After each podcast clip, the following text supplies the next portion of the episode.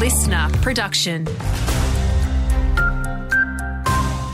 Good morning, Lauren Wilson here with your local news briefing.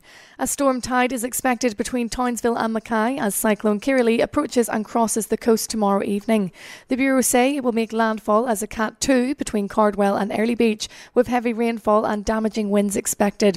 Premier Stephen Miles says already full catchments are going to face a pressure test. Widespread flooding is likely to follow the cyclone crossing the coast. As you'd appreciate, the crossing and flooding are likely to impact highly populated areas like Townsville, Mackay, and Rockhampton. For those wanting to get prepared today in the northern beaches, a local business is here to help. Diggers Landscape Supplies have a large pile of sand for locals to fill sandbags, or you can buy pre filled. Charlotte Ford from Diggers says yesterday they sold out by 9 o'clock. So if they've purchased them from, say, Bunnings or Porters, there's a pile of sand here. Because we sort of noticed that the council don't have a stockpile out Northern Beaches end. The closest one's North Mackay. Meantime, now is the time to put a plan B in place for your mobile phone. Rachel Cliff from Telstra says if we lose power, it's important to have backup resources in your cyclone kit. There's some devices like power bank battery backups, some solar panel chargers, and one of the easy ones is the in car charger. So make sure you've got those or one of those in your cyclone kit so you can stay connected with a recharged mobile phone.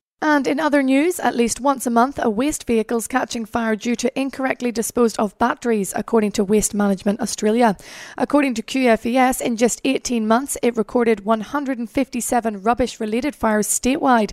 Mackay Waste Services Coordinator Patrick Cannon says vape batteries are a common cause and need to be emptied at designated battery disposal points. It's called a hot load when they go a lot, and quite often you'll see trucks eject a load onto the road because they're trying to save the, the vehicle from a fire that's been started inside the truck. It says the latest Gargett waste facility is temporarily closed due to a rubbish fire.